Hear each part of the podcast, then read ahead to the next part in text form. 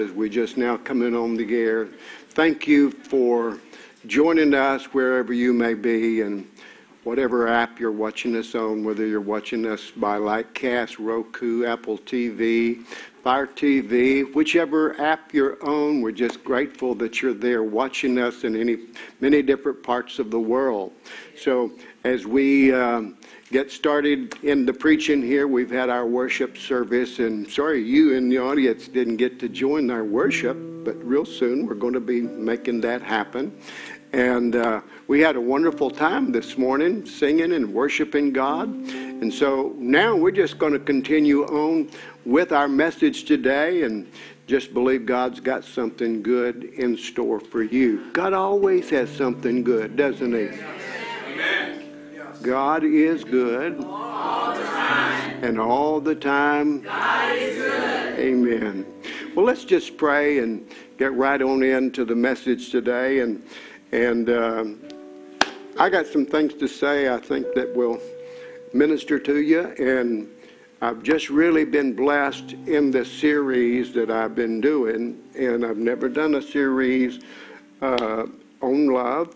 All of my years of ministry, I've preached on love, but I've never done a series, and this one seems to be unending. So I don't know when we're going to see the end. And you that's in the audience, internet audience, make sure you're tuned in next Sunday. And, you know, it's Resurrection Sunday. Pastor Al was just speaking about that just a few minutes ago, about next Sunday being Resurrection Sunday, and invite someone in. And you on the internet, you tell somebody about it. And my lovely wife, Pastor Sharon Clowers, she's going to be preaching next Sunday. Now that has to be God. That has to be God, because she'll fill in occasionally or every now and then, but she said to me, come to me, and she said, you know, if you'd like me to speak on Easter, I would. God's been putting something in my heart. So, I mean, I just said yes. I didn't even have to think about it or pray about it or anything like that. I said, yeah, let's go for it. So she's going to be preaching, and she's going to be talking about a healer in the house. And so I believe that God is the healer. I believe God is the deliverer. Can you say amen? Amen? God is a good God, and he does good things. And I'm expecting good things to happen here today, and especially the people that are watching. You know, someone called me the other day that just blessed my socks off. And they said, you know, we found you on the internet, and we hadn't heard from you or seen you in years, and now we don't have a church, and we have just been so blessed to be watching. And they began to tell us how that their life had been changed. And then another couple, they said, you know, we go to a church, and the pastor handed the church over to the son, and we've been working in the church 25 years, but the son no longer wants us in there. We're 60-something years old, and we're too old to work in the church. So I want you to know, with experienced life, that's what our name represents. We like experienced people. You're not too old to work in the church and work in the ministry. And remember that John the Revelator was 92 when God gave him the book of Revelation. So I don't think you get too old. I just get younger as the years go by. Now my skin may look a little older, and my hair may be a little bit less, and I may have some wrinkles, but I get younger as the years go by. Come on. Well, my inward man is renewed day by day. I'll put it that way. Anyway, it's good to be in the house of God. And Rosa, thank you, and just stay here with me, because I might need your help here in just a little bit. But let's pray. Father, I thank you that you are so good, and you're so precious, and you're so wonderful. And I love every opportunity that you give me to witness, to minister, to speak, to preach, to say something about your goodness and your mercy and your love. And if it wasn't for your mercy, we wouldn't be here today. But God, because of it, you have made it possible for us to be here. And I ask, Lord, that your anointing would come not only to the people that's in the room here, but those that are watching by the internet, wherever they're watching in any part of the world. And we pray for our special friends around the world, that somehow as this message is being preached, you will anoint me to speak words of life, words that will cause them to rise up and feel better about themselves and know how much you love them and how much you care for them. Thank you, Lord, in Jesus' name. Amen and amen. Now, this is the fifth of the series. And as I said, I don't know how long this is going to go, because as I keep digging into God's love, I keep finding so much that it's unending of His love. And I'm grateful for that. And I just want to say this, that God loves us so much. I don't think any of us are capable intellectually, mentally, or emotionally to really capture and understand how much God loves us, and really the miracle that takes place from when we were a sinner and His love changes us to become the righteousness of God in Christ. Now, we know that mentally, but I don't think we really understand how much power there is in what God does and when He changes us from the old person to the new person. And one thing for sure that you and I both, I think we all know, is we can't earn or buy God's love. God just loves us. Everybody say, God loves me. God loves me. And so He loves us for who we are and not for what we do. See, some people think the more they do, the more God loves them, or the more they pray, the more God loves them, the more they fast, the more God loves them. Oh, that's good, and it's good to express our good actions and do good things, but that doesn't make God love us more. It causes Him to be pleased when we serve Him better. It pleases God when we serve Him, but He's not going to say, well, I'm going to give you more love because I'm going to pour more on you because you pray more than that other person. No, He's going to love you the same. And we please Him by our actions and by what we do and by our expressions and how we love one another. And as I've said each week here, the first thing that Jesus said, He said to love Him with all of our hearts, our minds, and our soul. And then the second thing He said to do was to love your neighbor as yourself. So if you don't love yourself, if you don't know how to accept God's love and you don't know how to love yourself, you certainly don't know how to love somebody else. And so I think that's one of the problems we are having in this world today, is people have never experienced God's love and they don't love themselves, so they don't know how to love somebody else. But the title of my message today, of course, is Love Lifted Me. Everybody say, Love Lifted Me. And of course, this comes from a song written by James Rowe, and this song was written over 100 years ago. See, some songs, as we talk about here, you hear me talk about them from time to time, and Pastor Al Roy, and you hear him talk about these songs, and sometimes when we're sitting together, he may take off singing one of them, because I don't remember the words. Now, he's better at that than I am. I have to write them down. But I do remember these old songs, just like the song we sang this morning, Blessed Assurance, you know, written by a blind woman a long time ago, and it's still a timeless song. I like all our new songs. I've got nothing to say about our new songs, but some of them are timeless. It just seems like they never end.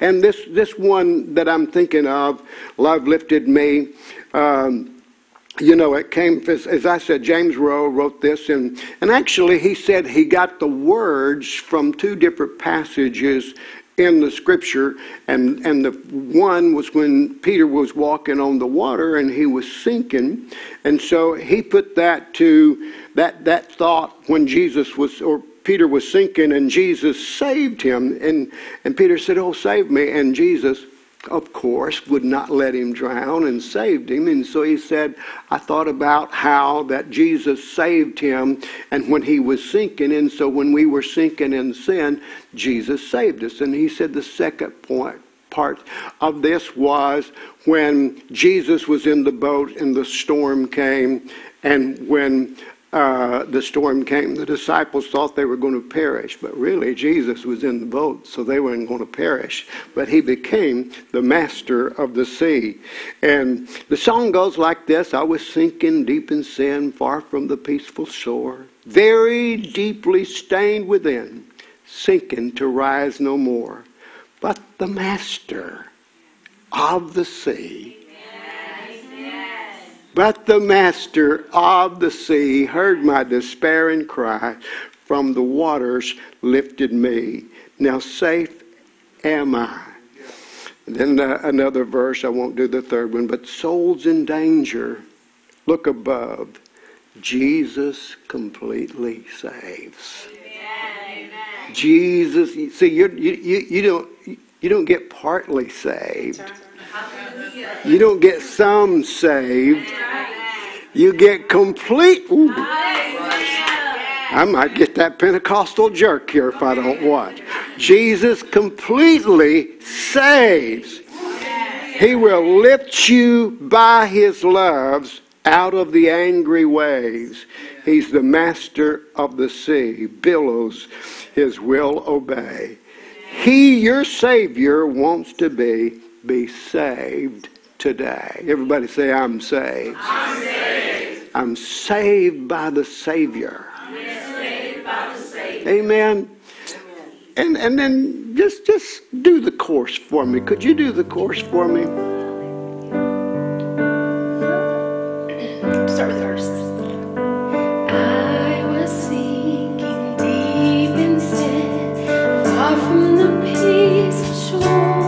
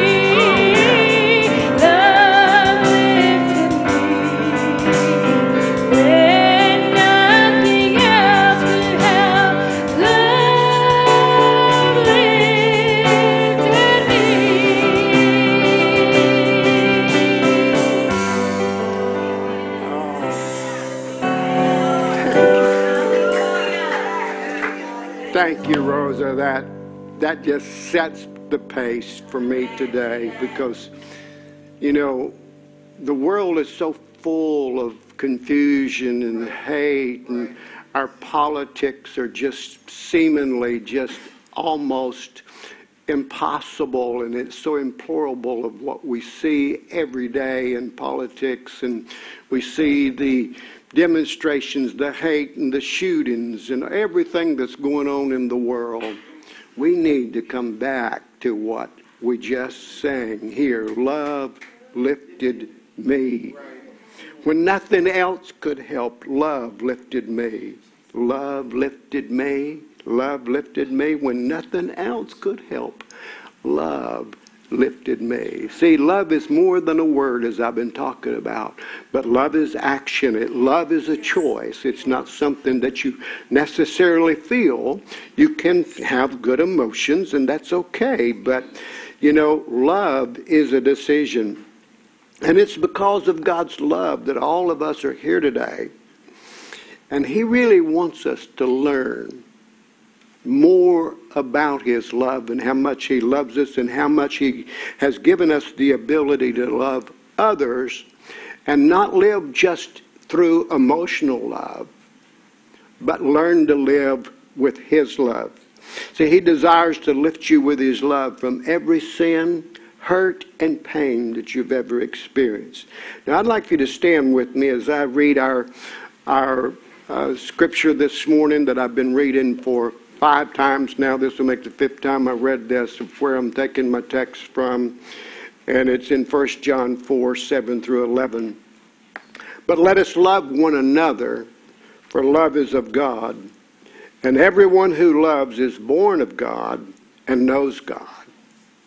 He who does not love does not know God, for God is love. Now that is such a powerful statement right there, that if you don't love, you don't know God. So you have to know God to be able to love. Somebody will say, I love you, but if they've never known God, how can you really know how to love? And then he said, in this the love of God was manifested towards us, that God has sent his only begotten Son into the world, that we might live, through him. Now remember, I taught the message here not long ago. We don't live for God, we live with God. And there's a big difference in living for God and living with him. And so this scripture says we live through him. So our daily lives, we must learn that we don't live through emotion and make all emotional decisions, that we learn to make decisions through God's love. In this love, not that we love God, but that he loved us and sent his Son to be the propitiation for our sins, or the sacrifice. Beloved, if God so loved us, we also ought to love one another. And so I want you to think about that today as you have stood here in honor of the Word of God. God wants you and me to learn how to love one another. And this is what this series is all about. You may be seated now. See, with God's love, you can get through anything. Somehow, it is. If you take God's love is supernatural. See, emotional love is conditional, but God's love is supernatural. And most all of us, what we know is we know emotional love, and we don't know a lot. You say, well, now, Pastor, I've been serving God 50 years, so have I. But I'm still learning how to love through the love of God, because many times my emotion wants to get into it and wants to fix the problem emotionally. But we don't fix problems emotionally. We fix them through the love of God. See, the Christian walk is a marathon. It's not a 100-yard dash. And so many times people are on that 100-yard dash and don't realize this is a lifetime commitment that I made when I was 15 years of age. I said eternal yes to God. That doesn't mean I've been perfect and everything is right. I've made a lot of mistakes because I didn't know God's love, and I didn't know how much he loved me, and I didn't know how to walk through things. So I made a lot of things. I made a lot of mistakes, and probably I've hurt people. I've been hurt, but you know what? I'm learning more every day how to listen to the voice of God instead of listening to my emotion. And see, if you're going to live with God the rest of your life, you're going to go through seasons where things happen and people make decisions that affect you. And how many of you, don't raise your hand now, but how many has had someone you love that's made decisions that affect you? You know, I've talked here, I believe it was last week, I talked about, you know, our sons and you know, how they made decisions and how their decisions affected us. But thank God that our sons one day decided they wanted to walk in God's love and God's peace and God's joy, and they didn't want want to run from him. They wanted to run to him, and when they did, God changed both of them miraculously, and now both of them are great men of God. Isn't that awesome? See, and if you that are watching and you've got children and it looks like they're not coming home to Jesus, don't get discouraged. It took our two sons 12 years to come home to Jesus, but they came home to Jesus. Your sons, your daughter, your husband, your wife, if you'll keep doing the right thing, they'll come home to Jesus. Can you say amen? Amen. So if you rely on God's love, like we did, you know, I told you in the beginning with our sons, especially Tim, you know, in the beginning, it was hard for me to, you know, when they were doing the drugs and the alcohol and all of these things, it was hard for me to differentiate their sin from them. But when the time came that I differentiated them from my sin, from their sins, and I loved them unconditionally, that's when we saw a big change come in both of them's life, when we begin to love them, not because of what they did or didn't do. We started loving them because we had God's love, and we loved them because they were our children. Now, my hope for teaching this series is for you to receive this revelation that I'm talking about of God's love for you, and how you can learn to love others when things are difficult. And I can go back and tell you, and I give some examples here of how things have been difficult for us sometimes. And last week I talked about how difficult it was when the person that we had to walk through with, that could have prevented our son's death, and knew the potential danger was there, and walking through that, I could not do it on my own. I had to do that through the love of God. My wife had to do it through the love of God. It wasn't easy, but you know, God helped us, and we learned that we couldn't have a relationship with these people emotionally on our emotion. We had to learn to let God heal us from this, because this man meant no harm and he wouldn't have hurt anyone. He just didn't correct a problem that needed to be corrected, and I won't go back into that. It was God's love that lifted us and brought us through. Now, you know, I think about the prodigal son in Luke 15. And in Luke 15 is a story that I love to read, and it's of course the prodigal son, and you know, we all know the story of how this younger guy came to his father and wanted his inheritance. Now, you know, I don't know why that a younger son would be able to get his inheritance, but anyway, the father gave him his inheritance, but he wasn't mature enough to handle that kind of money. He wasn't mature enough, and so he walked away from his father. He walked away from his brothers. He walked away from everything, and he didn't handle things correctly. Now, let me ask you a question. How many times have you or I asked God for something that we weren't really ready to handle? Sure. No, none of you have ever done that. It's just me, you know. Many people have prayed, especially in the faith teaching. You know, I'm a faith teacher, and I believe in the word of faith. But you know, I think a lot of people got to praying for Mercedes and big houses, and you know, they praying for things that you know, it's not even scriptural to do. But what he says, seek first the kingdom of God and his righteousness, and all these other things shall be added unto you.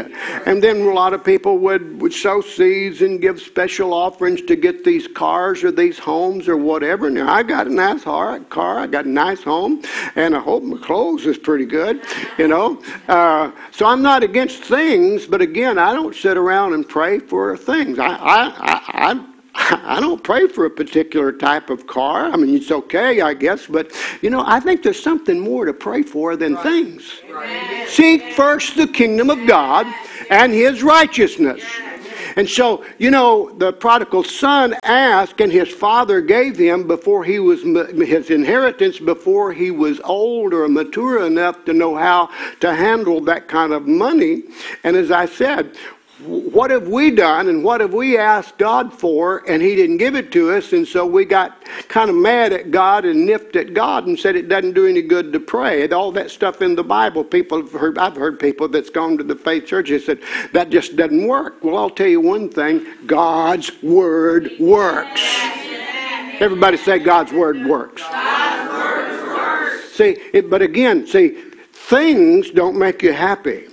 And so we're not in this to get things. God gives you things. Psalm 37:4 says, "Delight yourself in the Lord, and He will give you the desires of your heart." Well, the desires of your heart are not perverted once you come to the Lord. I'm just stopping here for a minute just to look at you here. I know what to say. I'm not speechless here. But it says, the Lord will give you, delight yourself in the Lord, the scripture says. Everybody say, delight yourself. Delight yourself. See, so if you're delighting yourself in things, and then you start praying, you're praying for things. Delight yourself in the Lord, and He'll give you the desires of your heart. So when you're delighting yourself in the Lord, your desire is for more of Him. Your desire is to be filled with His power, with His love, and then He'll give you anything that you can really handle. But He's not going to give you something that you can't handle. Sometimes people get married and they can't handle what they just got. I don't think you got that one, did you? Huh? Is that experience talking? That's no. Well, it took me a while to handle what I got, but thank God I learned. No, actually, she learned how to handle me. That's what it was. She learned how to handle me, and now I've been trained, and so I wouldn't go through the training again for nothing. I decided to stick it out, whether I loved or not. No, we love each other, and it's been incredible. These 57 years have been wonderful, and we've had a wonderful relationship. Our problems have come through Satan trying to kill our kids. He tried to kill all four of our children. You know, one we did lose, but everyone Satan has tried to kill through one way or the other. But you know what? We just stayed focused on what God called us to do, and we never got mad at God when our son was killed. We just loved God and went right on doing what God told us to do. And it didn't mean it didn't hurt, and still sometimes it hurts. But you know what? We trusted God more than ever before. Somebody said, well, didn't you ask God why? Well, of course I did. But T.L. Osborne called and he said, don't ask God why. He said, don't ask God why. And I've been through all of that, and I won't go through it again. But I think sometimes we get caught up in why a lot of times, and then we start questioning God's love. We don't need to question God's love because God is God. Is anybody here? Amen. See, no doubt we've all asked God for things when it wasn't right. We didn't get it. And you know what He was doing? He was protecting us. He was protecting us. Now, the father gave him what he wanted, and he left the family, and he left the city where he lived. Then he indulges into sinful desire, probably everything that he had ever thought about. He indulged in that. He no doubt partied and had a great time until his money ran out, and then he was broke. And then where was his so-called friends when his money was gone? You know, when you got money, you can find people that'll be around when you got money to buy them stuff, and you can do things with them and all of this. But when your money's gone, sometimes you look around and everybody else is gone. See, this is not about serving God to get money. Nothing wrong with money, but you know what? This is about His love. You know, I think about this story, and he was he didn't have any place to go, and so he finally got a place to feed some pigs. Can you imagine coming from that lifestyle he had, and now he's feeding pigs? There's a lot of people today, they may not be feeding pigs, but they're in that same position. Right, yeah.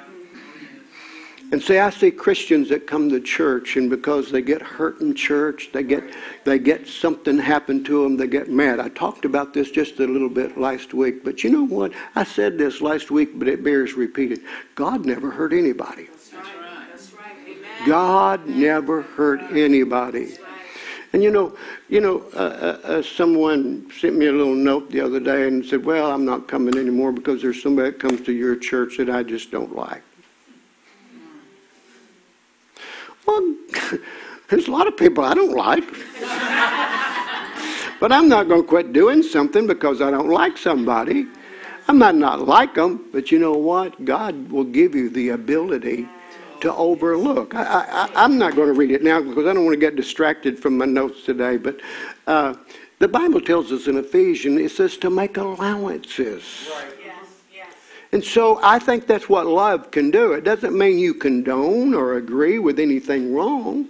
Just as I was talking last week about different lifestyles, and we never condoned the wrong our sons did, but we knew one thing, no matter what they did, no matter how much they were away from God, they were still our sons. Amen. We still loved them. Amen. God still loves us. Is that right?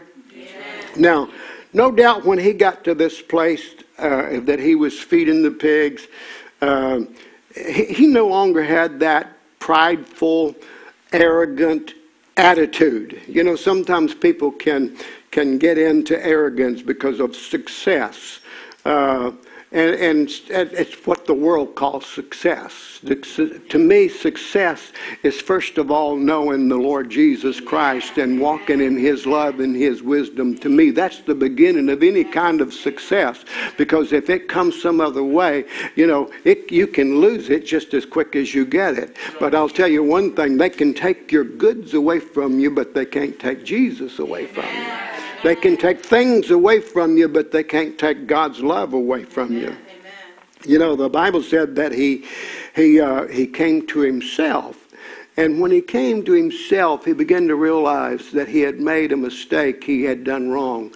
See, when people make mistakes and do wrong, many times their pride keeps them from admitting they're wrong.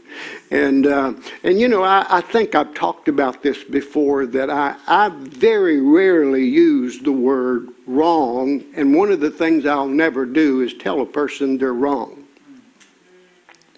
Doesn't mean they're not. But once you tell a person they're wrong, that's all they hear.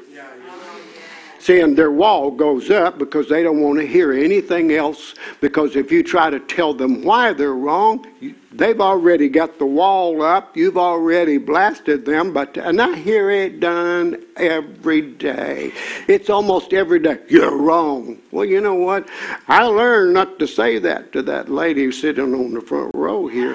I said it a few times in our early marriage, but I learned that I didn't win anything by telling her she was wrong. And let me just say while I'm here, sometimes people get in arguments. It doesn't have to be husband and wife, but people get in arguments. You know what? Do you know when you get emotional and you argue, no one ever wins? That's right. Somebody said, "No, sir, I've won arguments many times." No, you don't. There is no one that wins arguments when you're emotional and you're yelling and you're screaming. What happens is when one yells and argues, they take a superior role. And when they take this superior role, they force the one over here to take an inferior place. So notice, they're equals. They're equals. They may not be on the same page on everything, but you're just like me. I'm no better than you. We come from different backgrounds and different. Just like my wife's Italian and comes from Canada, we had to learn some differences. But really, she's the same as me. I'm the same as her as far as it being a human being. But arguing and all of this is just not God's love. And when the one takes the superior role, they have to put the other one in the inferior role. So both lose because one had to be superior and put another in an inferior position. So just remember, when you yell and you argue and someone finally gives in the inferior position, whether they may be right. The one that takes the inferior role may be right, but both lost because you had to degrade one another. And God doesn't degrade anybody. God doesn't put anybody down. You know, I remember not too long ago. I don't remember. I'm not bragging on myself, but I'm learning over the years how we can control emotions.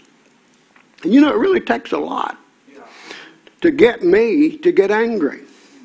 I mean, I might get angry, but I'm not going to talk when I'm angry.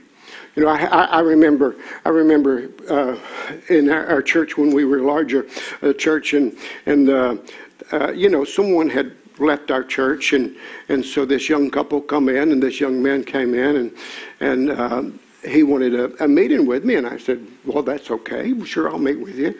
Well, you see, first of all, the Bible tells us that a younger person shouldn't rebuke an elder. Right.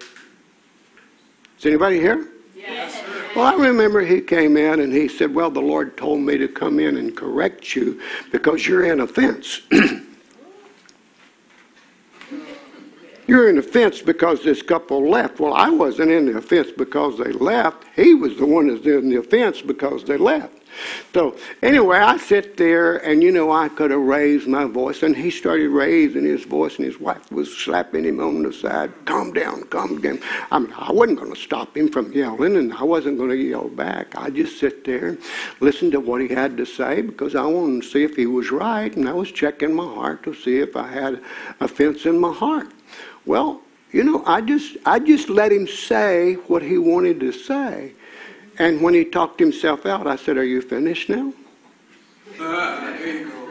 Are you finished? You know, he got rid of the emotion because I knew as long as he was emotional, I couldn't talk to him. And he had already blasted me and said a lot of stuff, but it didn't matter to me because I knew that was emotion talking, and someone else had put stuff in his head. And I said, well, you know, I said, that's your opinion.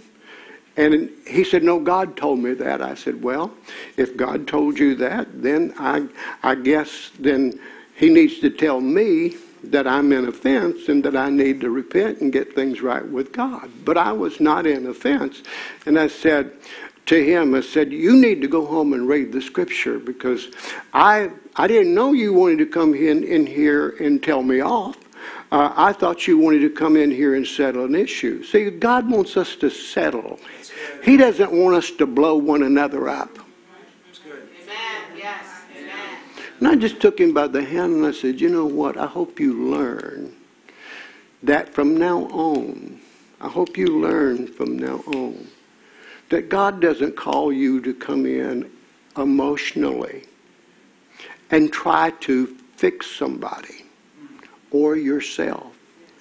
You pray and ask God's leading. And I said, if you would have come in here and said you wanted to talk to me and said, Pastor, you know, I've been thinking and praying. Is it possible that you're in offense with this particular person? I said, don't you think that would have resonated with me and shown more of the love of God and the Spirit of Christ than to come in here with a high-toned voice telling me I'm offended and I need to get it corrected and God can't use me until I get it fixed?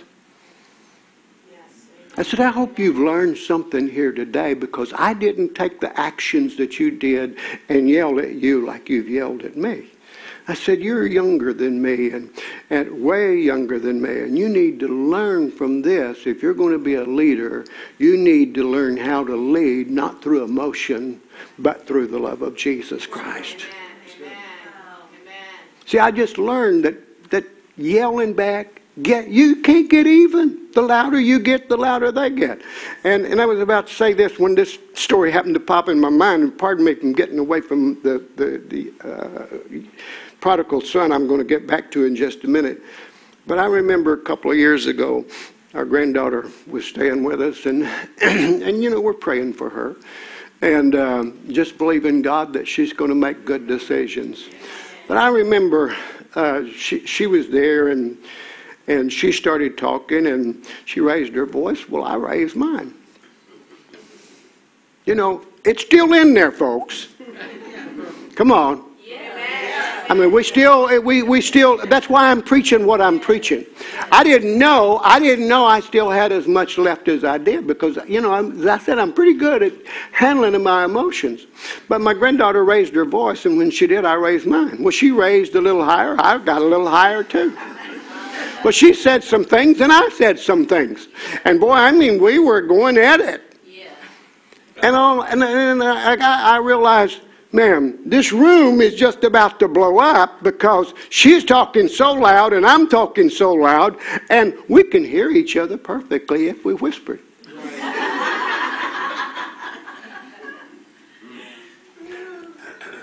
And she said, I don't want to talk about it anymore. And I said, you're going to talk about it. Anyway, at that point, something inside let me know I was in sin. I had crossed the mark because I was talking from my emotions. I was not talking from God's love. So I went over there and tried to hug her, and she would let me. And I said, I'm sorry for raising my voice to you.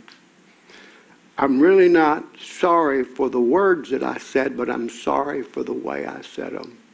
I hope you'll forgive me for losing my control. And you know, I can't remember even before when someone has said, you know, a lot of people use, well, you push me or you caused it. No, nobody pushes you or causes you. You turn loose of your rights to control, and you lose control, and you let the enemy use you, and you destroy relationships. Well, I apologized as much as I could, and then, of course, the next morning, she let me hug her and love her and tell her, you know, how much I loved her, and you know what? I'm not going to yell at her anymore because yelling at her never changed her opinion one bit. So I want you to know that yelling and screaming that people do, whether it's in families, whether it's in relationships, it only blows things up. Amen? Amen. No, we were in Hawaii, and we were on our way to Western Samoa. And, you know, I don't remember. I had quite a team, and we were traveling with a lot of equipment that we had checked in here in Dallas. And we had been promised that this would go all the way through to Western Samoa, that we wouldn't have a problem, that we paid for it here, and so it would go. But when we got to Honolulu, and we stayed a couple of days there, and then the team we were leaving, well, the people at the desk said, this stuff can't go. This is just not going. Well, you know, my son got up, and he talked, and he talked, and he talked, and somebody else talked, and somebody else talked. And so I'm standing there, and it's going to cost thousands of dollars to get us on to Western Samoa and with the equipment. And so I just prayed and said, God, somehow you got to give me wisdom to know what to do. And so I walked up to the counter, and I said, my name is Don Clowers, and I'm over all of the group that's standing here, and we're on our way to a missions trip in Western Samoa. And when we left Dallas, here's our documents. It says this is checked all the way through. And I don't know what the problem is or how it became a problem, but how do we resolve the issue? I said, you got a job to do, and you're just trying to do your job, but you're not trying to keep our equipment from getting to Western Samoa. You're just saying it can't go this way, so how can it go? And he said, well, I don't know. I said, well, let me ask you a question. If you were standing on this side and you were me, and I was standing over here and I were you, what would you want me to do for you? He said, I've never been asked a question like that before. He said, I would want you to put all this equipment on the airplane and ship it where it's supposed to go. And that's what I'm going to do. With no extra charge. See, I could have raised my voice and called him a bunch of names and said a bunch of stuff. But I decided that it's not going to work by insulting someone. Right. Everybody say love never fails. Love never fails. I was really struggling with the title today of Love Never Fails or Love Lifted Me. See, love is what lifts us. I let love in that situation lift this man and not insult his integrity and not insult his position where he worked. He did not feel insulted by what I said to him, but love somewhere that was in God and through him began to help me find an answer to the problem. So anywhere we go, we should look for a resolve not to win.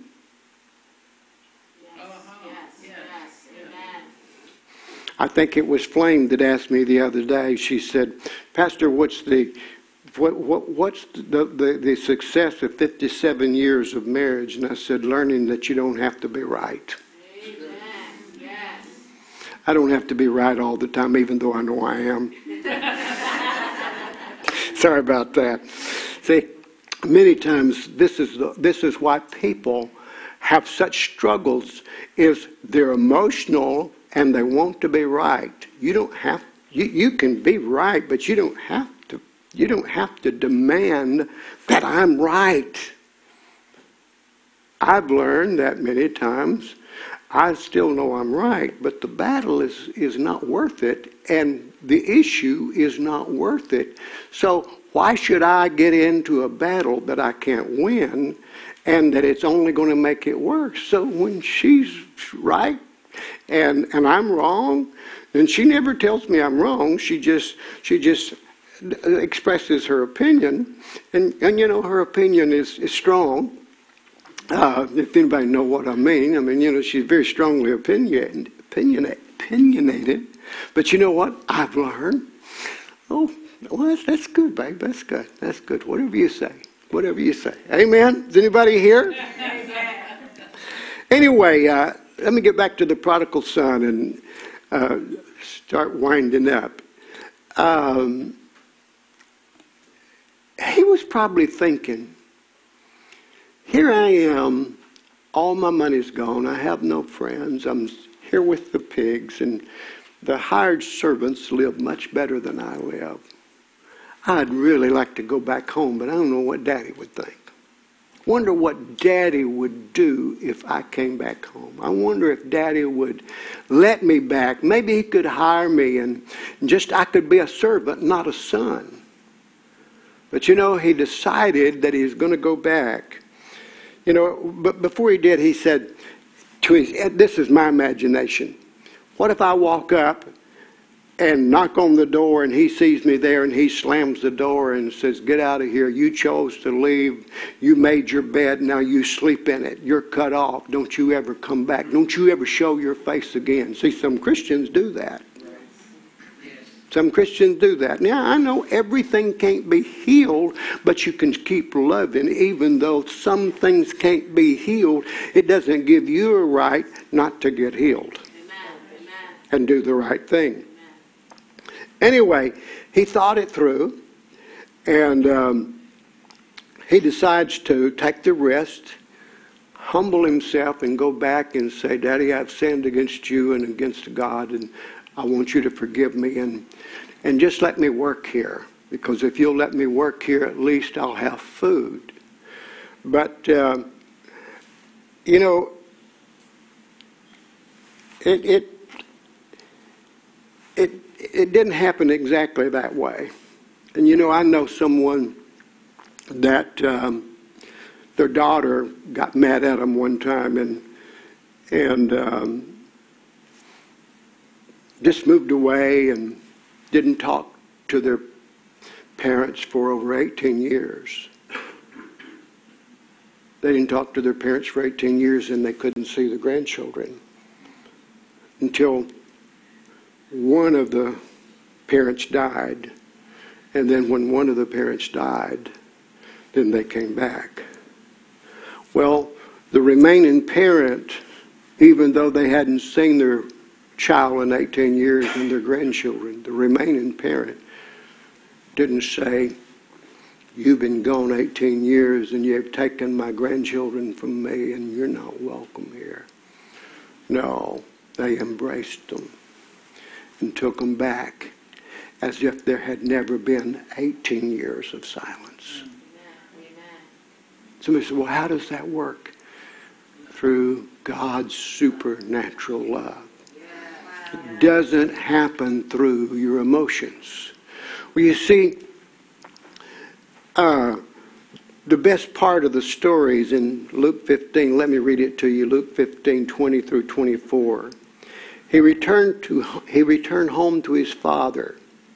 And while he was still a long way off, his father saw him coming, filled with love and compassion. He ran to his son, embraced him, and kissed him. His son said, "Father, I've sinned against both heaven and you. I'm no longer worthy of being called your son."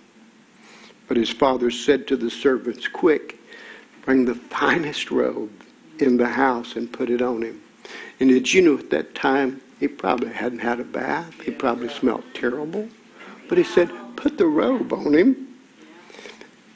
Finest robe. Get him a ring for his finger and sandals for his feet. And kill the calf we've been fattening. We must celebrate with a feast. For this son of mine who was dead has now returned to life. He was lost, but now he's found." So the party began. You know what that makes me think of? That song Oral Roberts used to sing. When he reached down his hand for me. I can't sing it, but I was lost and undone. Without God or his son, when he reached down his hand. You could probably sing that out. So God right now is reaching out all over the world. Some of you may have children. Some of you may have loved ones, or someone may be watching that's lost. God is reaching down with his hands and he's saying, "Come to me, all you that labor and are heavy laden, and I'll give you rest." Jesus is saying, "Come to me. Come to me." He's never going to cast you out. See, when we miss the mark, God's there waiting to embrace us when we admit we've done wrong and we want to come back. God does not bring up our past and begin to, "Well, you've done this and you did this and you did that and you did this and how can I forgive you?" No. He said in 1 John 1 and 9, if we confess our sins, he's faithful and just to forgive us our sins. It's love.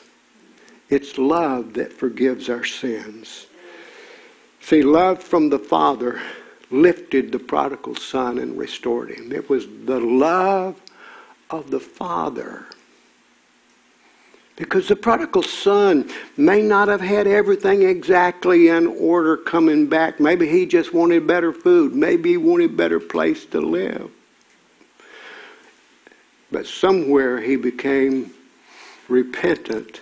And the father said, "Put the robe on him, put the ring on him, let's take him back." But see, there's a lot more to this story than most people know. And I'll tell you a little about it. If a Jewish man left his community and went up to live with the Gentiles and lost his money and returned home, the older men in the village would perform a traditional ceremony called, I'm going to try to pronounce it, Kazatsai. And what this was a public display of shame. The older men would take a clay pot and throw it at the offender's feet and break the clay pot all over. And this symbolic tradition officially cut the offender off from his family, his community, his faith. After breaking the vessels into pieces, the elders would shame the men with words, and they would say, "As far as we're concerned, you're severed. You have no place here. You have no rights here. You have brought shame to this village." So you can see now more in the story why the father is running to the son.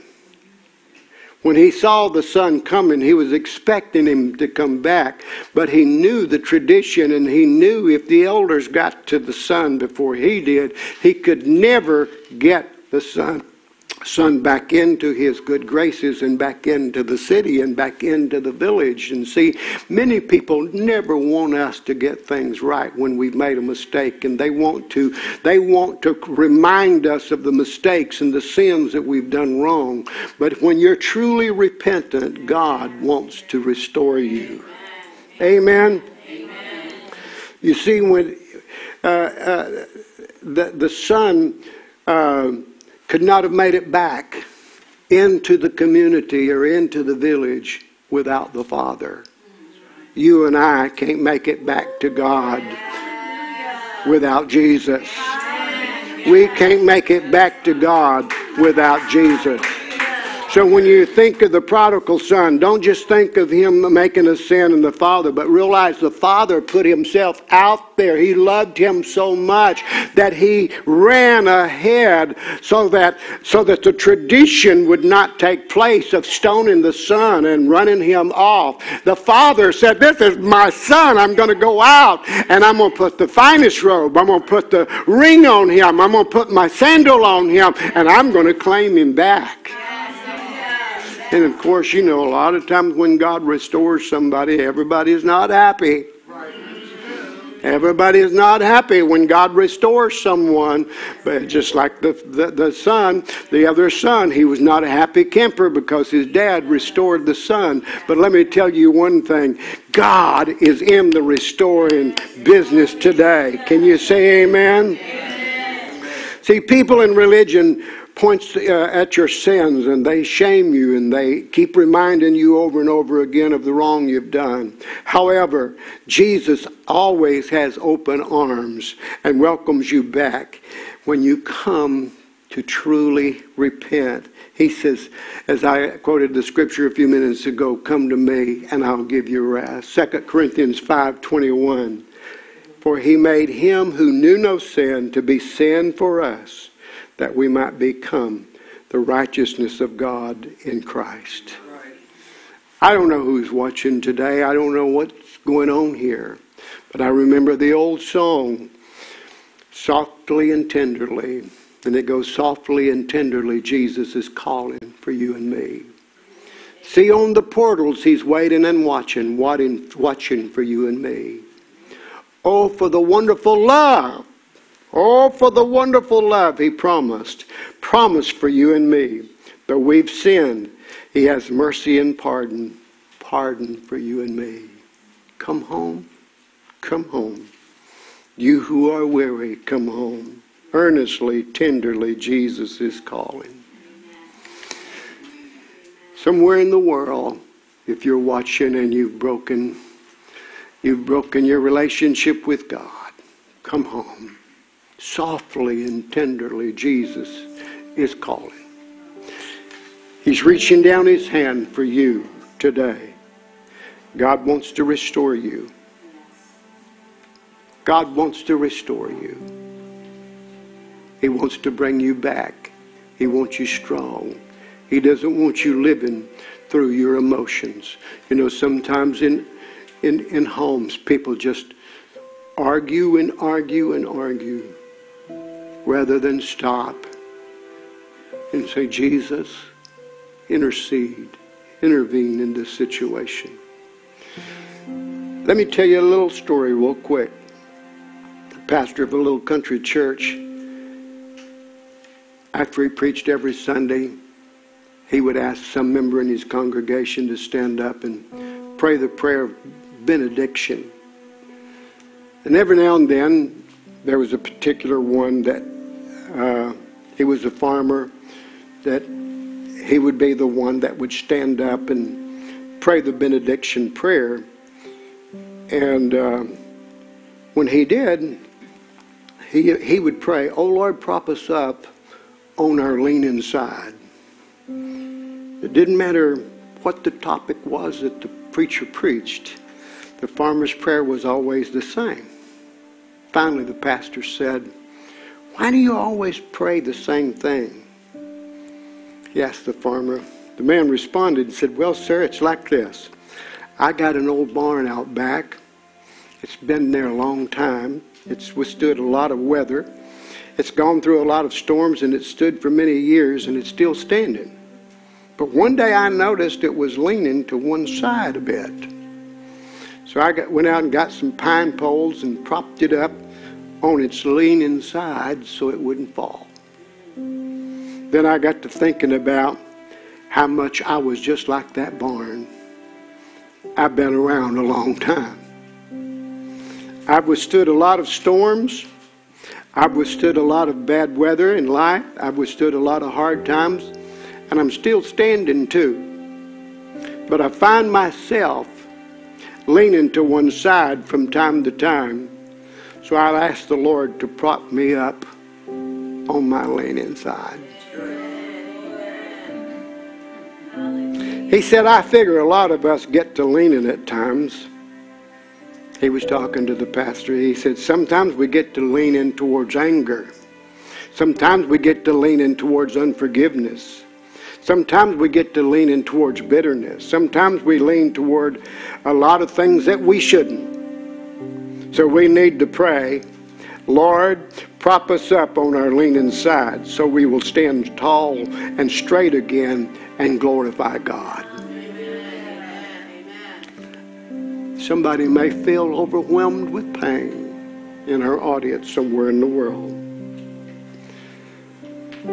You may feel like you're on the wrong side of something and you're leaning on the wrong thing instead of the love of God.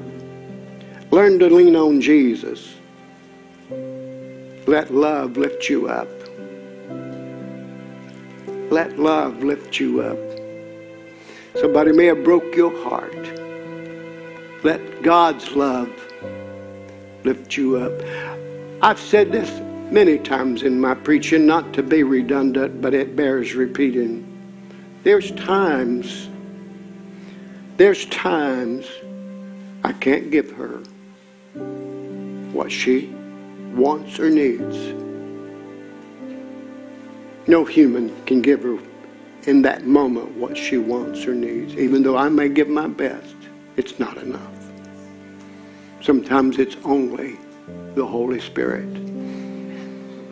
And then on the other times, there's times she can't give me what I need. I've observed her many times seeing my going through some situation and her affection and love and trying to give me all she can give me. But her love and affection is not fixing what I need God to prop up. On my leaning side, it's not her that can straighten me. It's the Holy Spirit. So remember, sometimes in relationships, when you don't get what you want from the relationship, remember, they may not be capable of giving you what you need, but God will never let you down. God will never let you down. He will always be there to help you.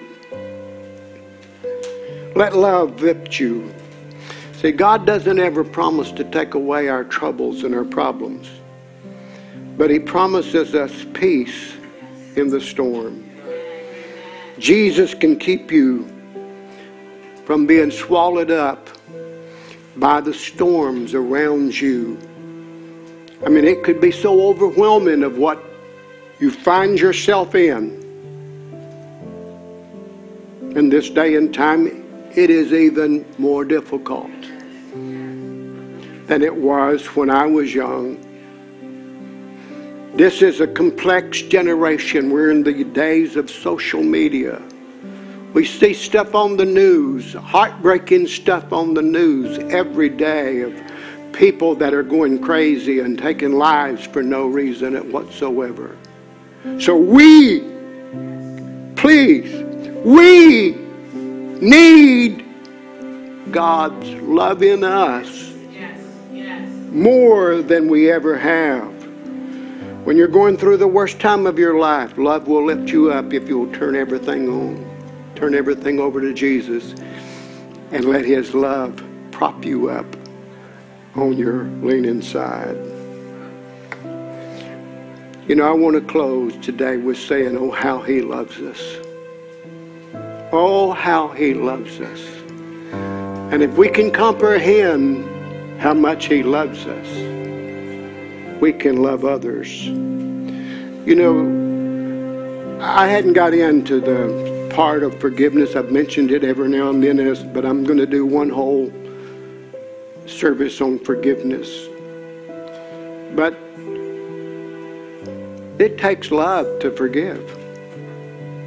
And you know, sometimes people think, if I forgive them, I free them of the consequences. No, you free yourself. You free yourself.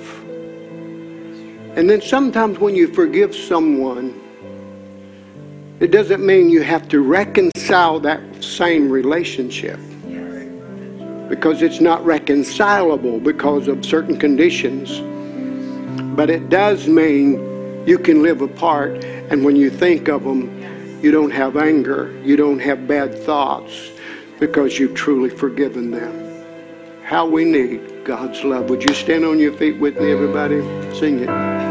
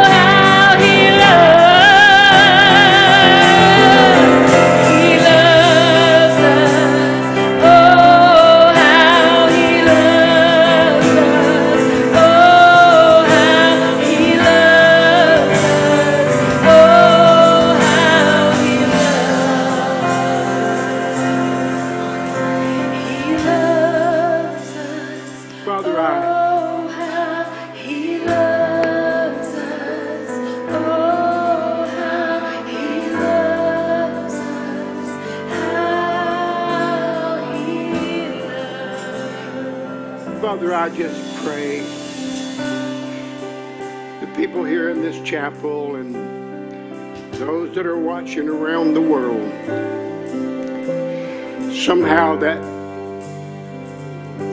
they will find that revelation of how much you really do love us. And no matter what, if we'll surrender our will to you, you can fix us. You may not fix another person because they don't ask, but you can fix us. And I ask right now, Holy Spirit, that you will fix those that's crying out to you. Help them on their leaning side. Help them on their leaning side. Help them on their leaning side today. In Jesus' name. Everybody pray this prayer. Somebody in our audience may be watching for the first time and you don't know Jesus as Lord. Let's all pray it out loud. You at home or in your car, wherever you may be, business place, pray this prayer. Dear Lord, I come to you now. I surrender my life to you. Forgive me of my sin. And this moment, Jesus, I make you Lord and Savior of my life. By your grace and by faith, I'm going to serve you the rest of my life. The rest of my life is going to be the best of my life. Thank you, Jesus. Amen. Amen. Well, you may be seated. Thank you, Jesus. I just believe that somehow God is touching somebody today. And those that will view this at a later time, I just believe the Holy Spirit is going to minister to them in a supernatural way. We want to receive our tithes and offerings, and as we receive our tithes and offerings today, I want you to just do your part, you that are viewing, you that have become a part of Experience Life Church in any part of the world. There's the website. You can go to eoglobal.church. You can go to eoglobal.church. And there's a place on our website. Now, if you go to eoglobal.church, you'll see that one particular thing there on the screen. You can find it there. Click on that, and you can give your tithe. You can give your offering. If this is your church, you can give your tithe. If it's not your church, give your tithe to your church. Your tithe should go to where you're being fed in your church. But you that call Grace Experience Life Church your church, why don't you do something? Why don't you do something today? Some of you have watched this and you've thought, well, I don't know about that. But today, do that. Be a part of Experience Life Church, especially if you're not going. Be a part of this. You know, God has connected us with a lot of people. And I was talking with someone on the phone. They had called me and was asking for prayer because they got a bad report from the doctor. And I've known this couple for over 40 years. But we got reconnected. And they said, you've meant so much to us over the years. And we watch you all the time. And it was a privilege to be able to pray with them, even though they're in another state, and we're here. And then I had a gentleman call me the other day. I don't even know how he got my number. Called me on my cell phone. He said, 50 years ago, you took me in.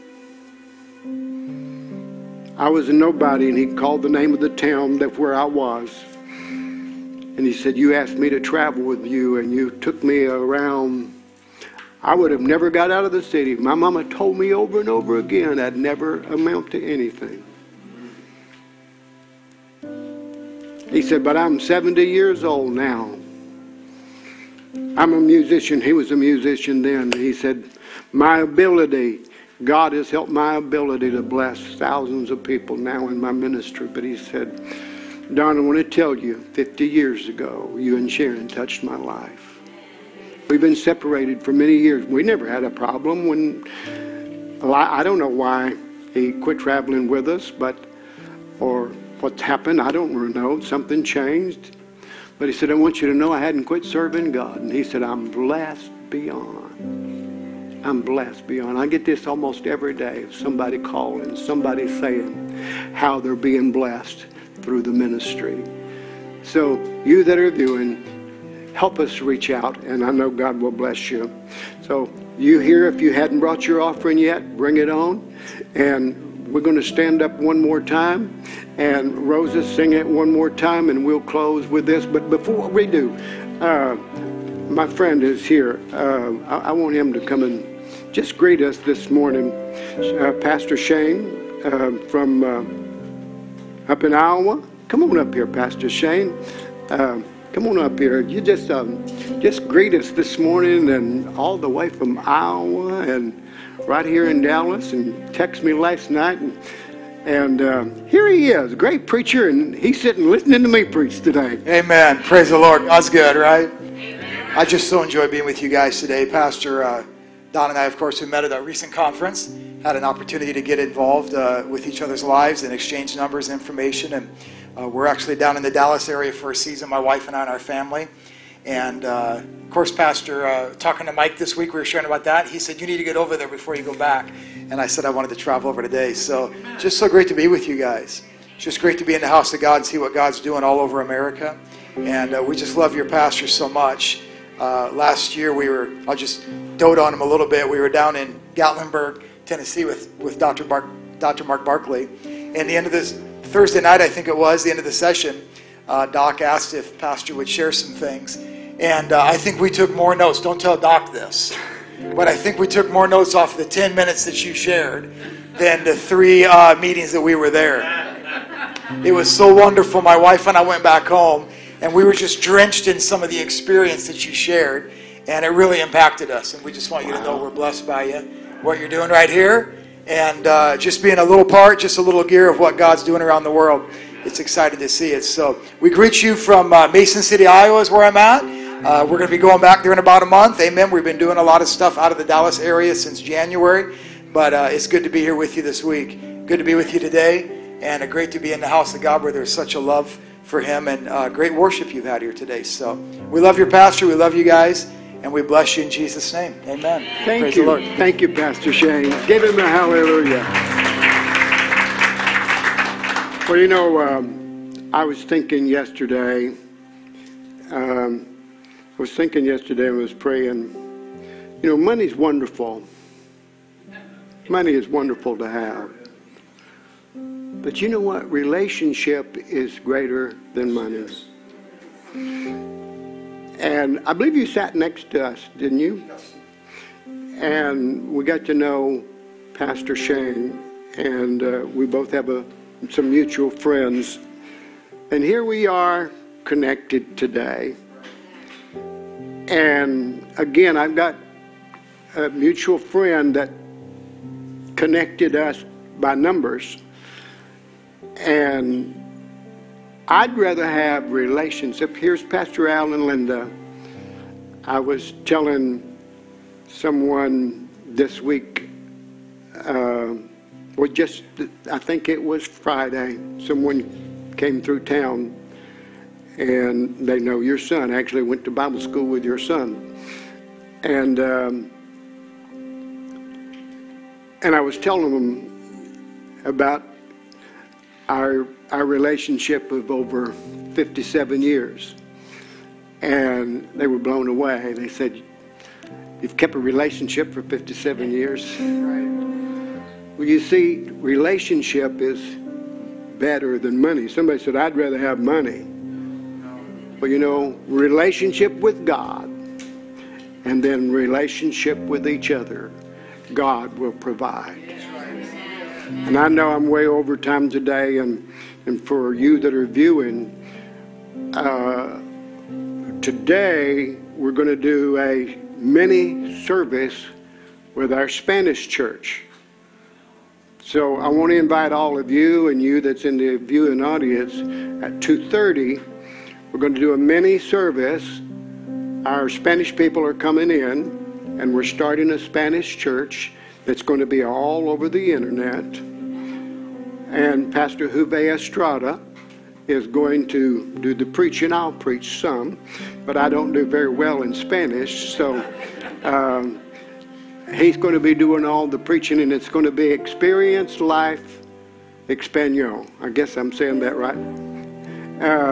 So today, if any of you want to come back at 2:30, now it's going to be in Spanish. It's going to be in Spanish, but if you want to come back and see what we're doing, I think you would be blessed just to sit in. It's only going to be a 20-minute service because it's only just the beginning. And the 2 weeks later, we're going to do another 20 minutes. And then they're bringing their worship team. They're bringing everything. And they have a large church in South Dallas. But we're partnering together here in Carrollton to bring in some people here in Carrollton. Plus, we got other channels on our company, so we're going to open up a Spanish channel to where we can reach people throughout Mexico, Central America, and South America, and anywhere people speak Spanish. So you keep that in mind, you that's watching. We're going to open up this Spanish channel. It'll be a while, and we just met with our host company that puts us on all of the different apps around the world. We just met with them and told them what we're doing, and they want to help us in this endeavor. So let's pray for the Experience Life Church Español, that as we start today, it's not going to be a full-blown service. It's only going to be 20 minutes. And then again, 2 weeks from today, and then in May, we're going to start having every Sunday afternoon at 2:30 our Spanish church, and it's going to be broadcast all over the world, just like this one is. Can you say thank you, Jesus? Well, God bless you in the internet. We will see you Tuesday night, and a part of my Spanish brother and his wife is going to be with me on the Tuesday night.